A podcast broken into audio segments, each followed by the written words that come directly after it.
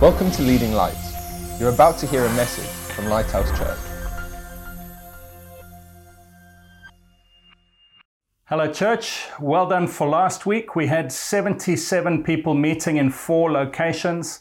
Wonderful. I'm trusting that this week we will grow that number significantly. And as I've said before, if we need to rent more venues, we will do so. But praise the Lord and well done. And for those who are watching online, praise the Lord. There were 60 people online, 35 at any one time, and it was a great service. So well done to everybody.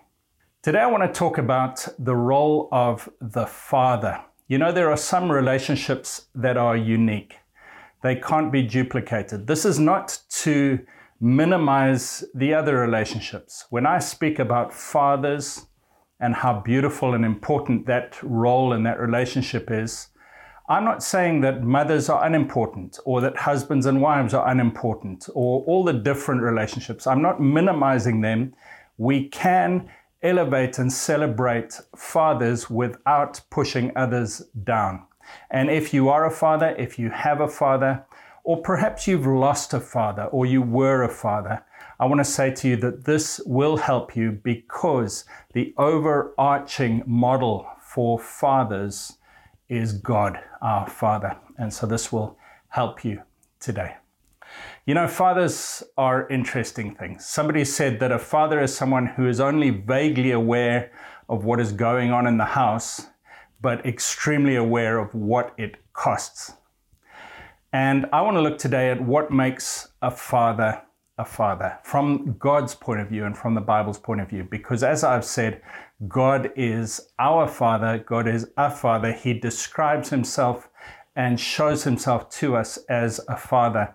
And so it's important for us to understand this. This will bless you as fathers and as children, but it will also bless you as a child of God because many of us look at God through the wrong lens. We look through a lens of an earthly father or an earthly image that is not correct. And today I want to help you to see God, and I believe it will help us to be closer to Him.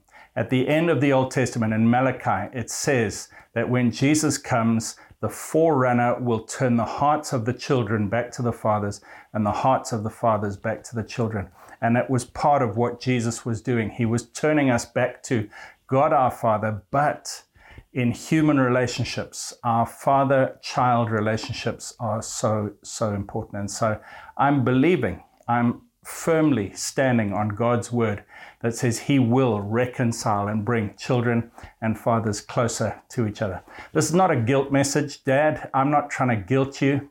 Uh, I'm trying to help you. I am a dad, and I know that I fail all the time, but I believe this will help and encourage all of us. So, what is a dad?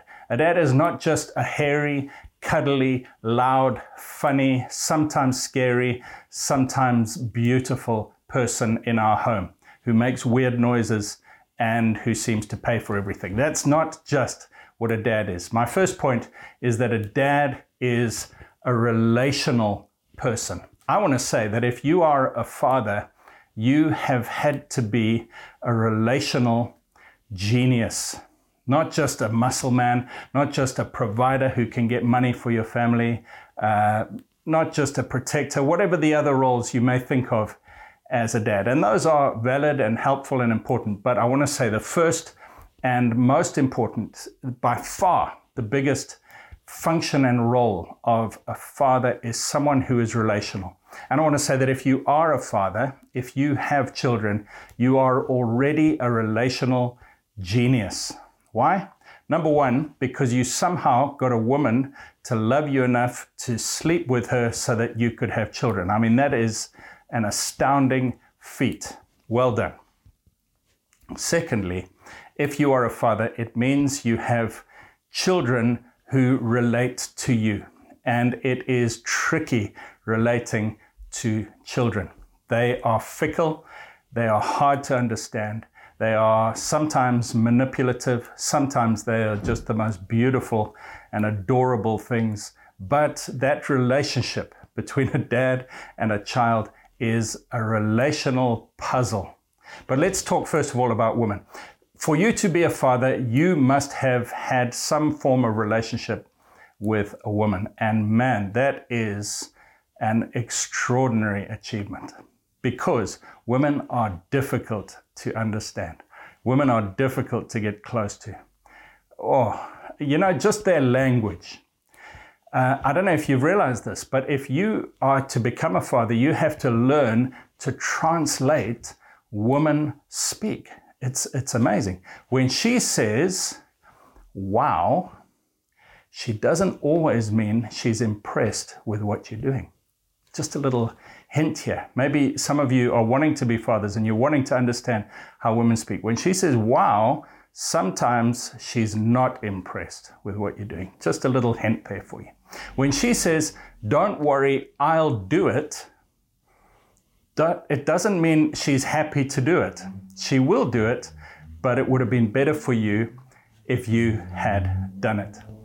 When she says, nothing's wrong, just a little word to the wise, there is something wrong. When she says, How do I look? She is not asking you to tell her how she looks. I'm just giving that to you to help you become a relational genius.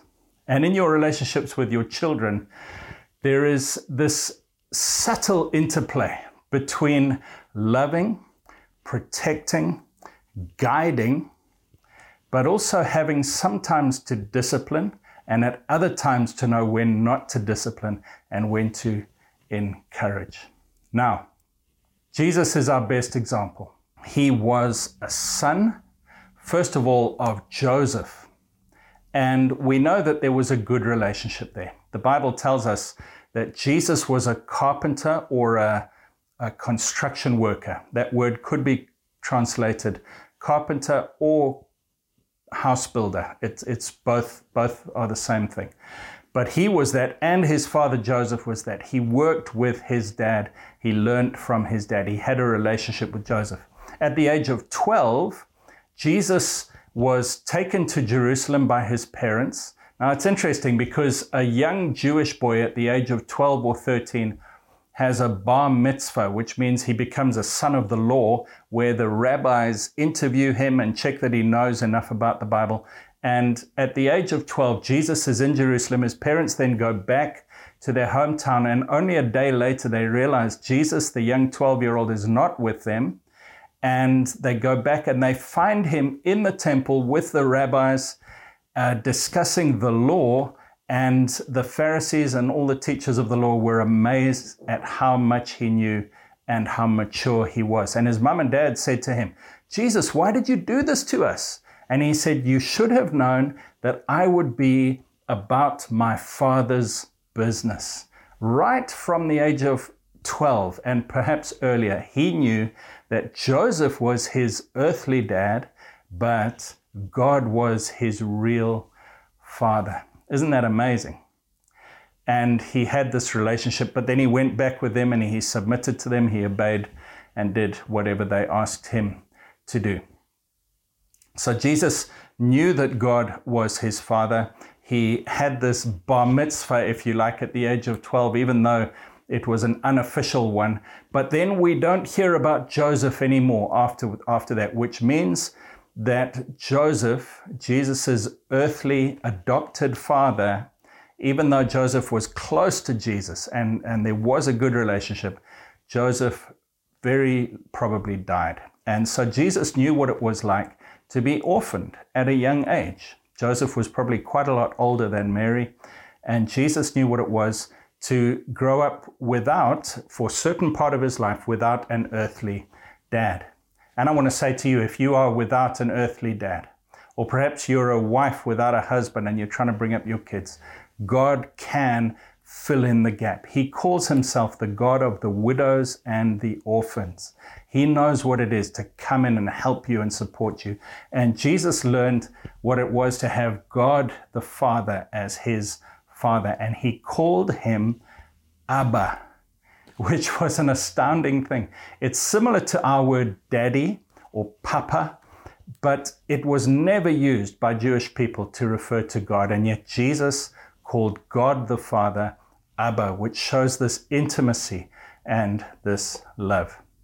Let me read you a couple of verses. In Mark chapter 14 and verse 36, towards the end of his life, Jesus is praying and he said, Abba, Father, all things are possible for you. Take this cup away from me. Nevertheless, not what I will, but what you will. Jesus loved God and was close to him. He called him Abba. Interestingly, us as believers are also supposed to call God Abba. Did you know that? Romans 8 says, You did not receive the spirit of bondage again to fear, but you received the spirit of adoption by whom we cry out, Abba, Father. Do you know God as your Abba, your Papa, your Daddy? Galatians 4, verse 6. And because you are sons, God has sent forth the Spirit of His Son into your hearts, crying out, Abba, Father. Isn't that beautiful? So, when Jesus was baptized in the Jordan River by John the Baptist, it says in Matthew 3 suddenly a voice came from heaven saying, This is my beloved Son, in whom I am well pleased. God spoke his affirmation. And so Jesus knew what it was to have Joseph as a father, but to have God as a father. He drew strength, he drew comfort. God was his close, close relationship as a father. Now I want to talk about uh, some mistakes that we make as fathers, but especially as children. You know, sometimes as children, with God our Father and with our earthly Father, we forget that fatherhood is a relational role and we emphasize parts of the role that are real, but we make them the main thing. So sometimes we think it's a transactional relationship. We think that if I do X, Y, and Z, I will get my ju- just rewards from my Father. If I obey the rules just as He says, then I will get His love. If I um, do the right things, I will inherit His money, or whatever it is. We think it's a transactional relationship, and that could be one of the reasons why you are struggling if you are struggling with your father relationship. I'm going to mention a couple of others, but a transactional error. You know, there is a place for us to obey our dad, but it's not to earn something from him. A real father gives by grace, which means an undeserved gift. He gives because he is generous, not because you've deserved it. A real good dad will lay down the rules, and there may be consequences for breaking those rules, which differ from when you're a tiny child to when you're a teenager or an adult. A dad will have consequences to breaking of rules, but he will never withhold his love. He will never, never withhold his affection, his affirmation. He, he will never treat you as a person as less than. He will just say, There are consequences, my child, because in this world we live in, there are consequences for sin, and he's trying to train us to learn about consequences so that we don't fall flat on our face when we have our first job or when we get out there into the real world. So, transactional is one of the errors that people make. Another one we sometimes think about is of our dad as an authority figure who wants to push us down and punish us all the time. He, we sometimes think he's looking for an excuse to punish us, and He wants to hold us back and restrict us and limit us and judge us. An authority figure. And dads are authority figures, but the important thing to realize is that they are representing God's authority. And it's an authority, whenever God institutes authority in the Bible, it's always to cause blessing, to cause growth, to cause flourishing, never to limit and hold back. There are times when my earthly dad told me I couldn't do things. And at the time, I thought he was being unfair and he was wrong. But I later saw that he was being right.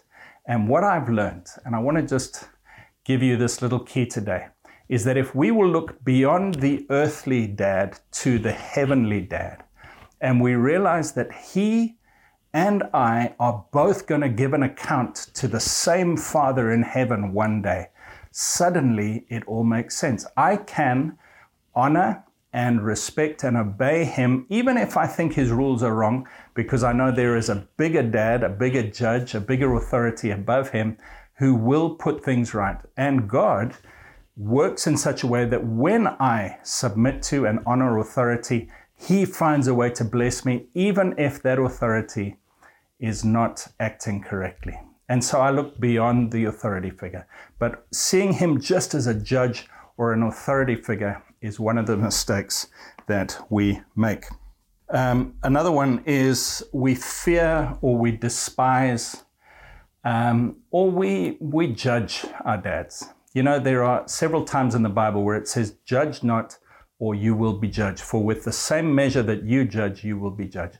There is this weird thing where we are supposed to forgive and give grace and say, I don't know all the facts behind it, but I release and trust you. I don't judge you. I don't despise you. I don't put you down or I don't fear you. But, but it's mainly about judging. Uh, we are supposed to release the person. But when we judge them, this un- amazing thing happens where sometimes a child starts to repeat the mistakes that their parent made because they judged them. They say, he or she was an alcoholic. I hate them for it. They were so weak. And later on, they find they become alcoholics.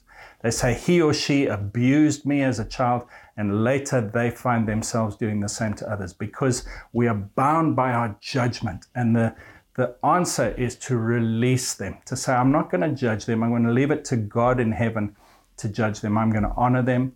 I'm going to trust God to work all things for good. If I have to get out of that situation uh, for my own good and my own protection, then I'll do that, but I won't judge them. Ephesians 6, verse 2 says, Honor your father and mother, which is the first command with a promise, that it may be well with you and you may live long on the earth. There is this place for us to honor. That means respect, not because they have earned it or because they have done something we like, but just because of the position. There is a place for honoring a position, just as we're supposed to honor government ministers, other leaders. That it's not being silly to say, oh, I just honor them blindly. No, no, we know they make mistakes. We can admit their mistakes. We can even talk to them about their mistakes. But there is a level of honor for the role. And when I do that, I'm seeing God as the ultimate authority and blessing flows down. And I just want to show you the story of the prodigal son in Luke chapter 15, which pulls this all together and will help us so much. So, Jesus has just told a story about a lost sheep and a lost coin and about the people who found those lost things and how happy they were. And then he told a story about a lost son in Luke chapter 15 and verse 11. He said, A certain man had two sons, and the younger of them said to his father, Father, give me the portion of goods that falls to me. So he divided to them his livelihood two sons. The one son asks for his money. He just sees his dad as a transactional, as a source of money. There's no relationship there. He sees his dad as the as the ATM. And he says, Give me my money. And the dad divides the livelihood between the two sons. Both the sons inherit half of the estate, which is amazing. Really amazing. This dad is just generous, not because the son earns it. And I want to say to you that our God in heaven is the same. He gave us everything before we had done anything to deserve it. And in fact, there's nothing we can do to deserve it. He gives even though he knows we will sin. We know he knows we have sinned, but he is generous. He gave Jesus who died and bled on the cross to give you life before you deserved it. See God your Father as the generous one. Amen. And not many days after, the youngest son gathered all together, journeyed to a far country, and there wasted his possessions with prodigal living. He didn't live well. Did the father withdraw his love? No.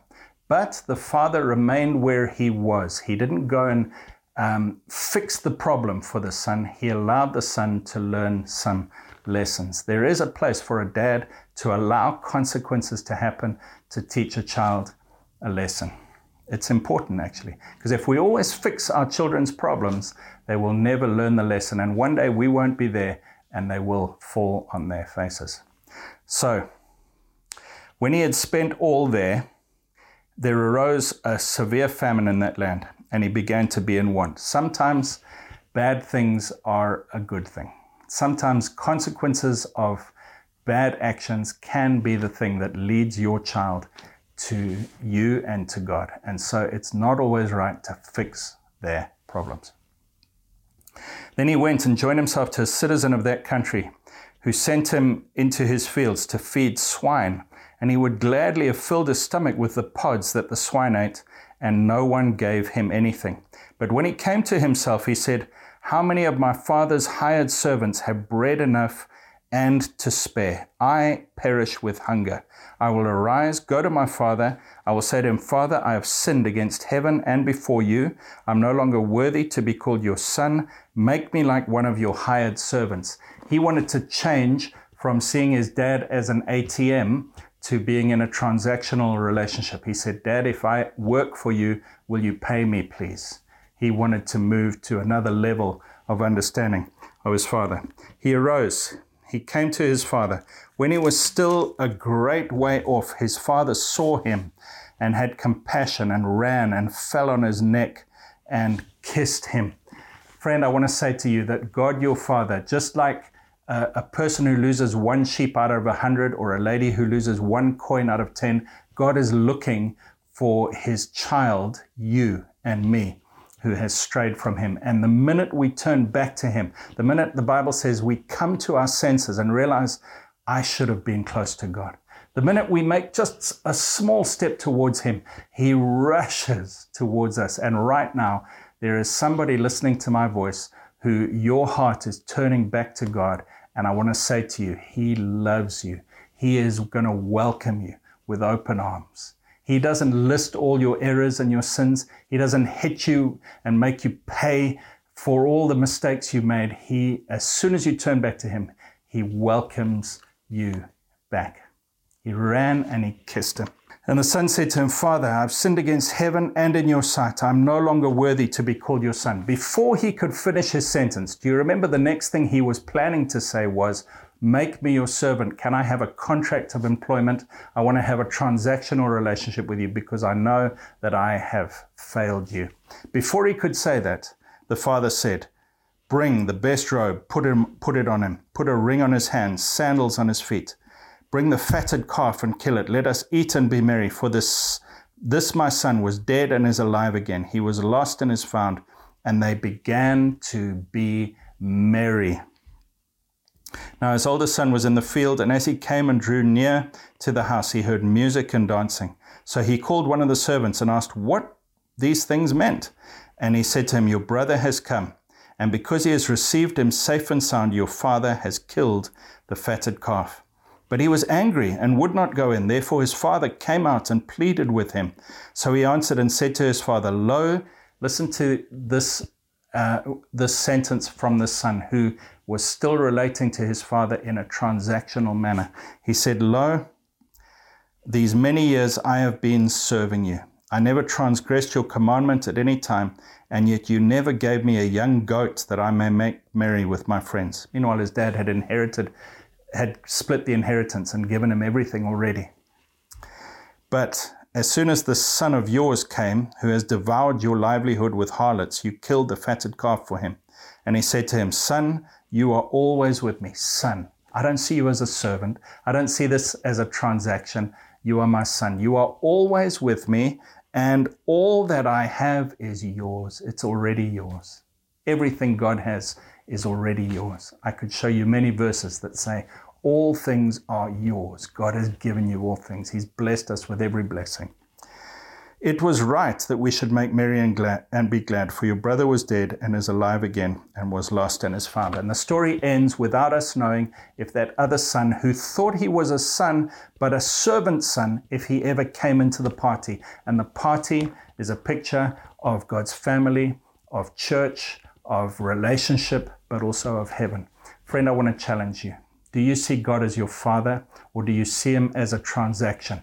Are you trying to earn his blessing? Uh, do you see him as a harsh judge? God the Father is like the Father in this prodigal story. Fatherhood is relational. It's all about relationship, love, generosity, giving, and guiding. And I want to pray right now, Lord God, for the fathers and the children, that you would turn them back to each other today, that there would be repentance and reconciliation, that someone would make the first move and go and say, I'm sorry. But Lord, more than that, I pray for the people who are turning back to you, to God the Father. And friend, I want to say to you, as you turn to Him, as you call on His name, He is running, running to meet you today. God bless you. Thanks for listening. Please visit leadinglightsnetwork.com for more resources and subscribe to our podcast on iTunes. Please consider supporting this ministry by making a donation on the giving page at leadinglightsnetwork.com or lighthousejersey.com.